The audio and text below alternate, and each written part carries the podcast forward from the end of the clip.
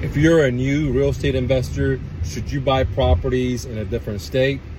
Personally, not financial advice, I would never buy properties in a different state if I was new. Why would I do that? I'm just creating myself more barriers, more hardships than finding a property local. So if I was new as a real estate investor, I would work my, my personal backyard first. Once I became a little bit more expert, then I would think about finding properties in different states.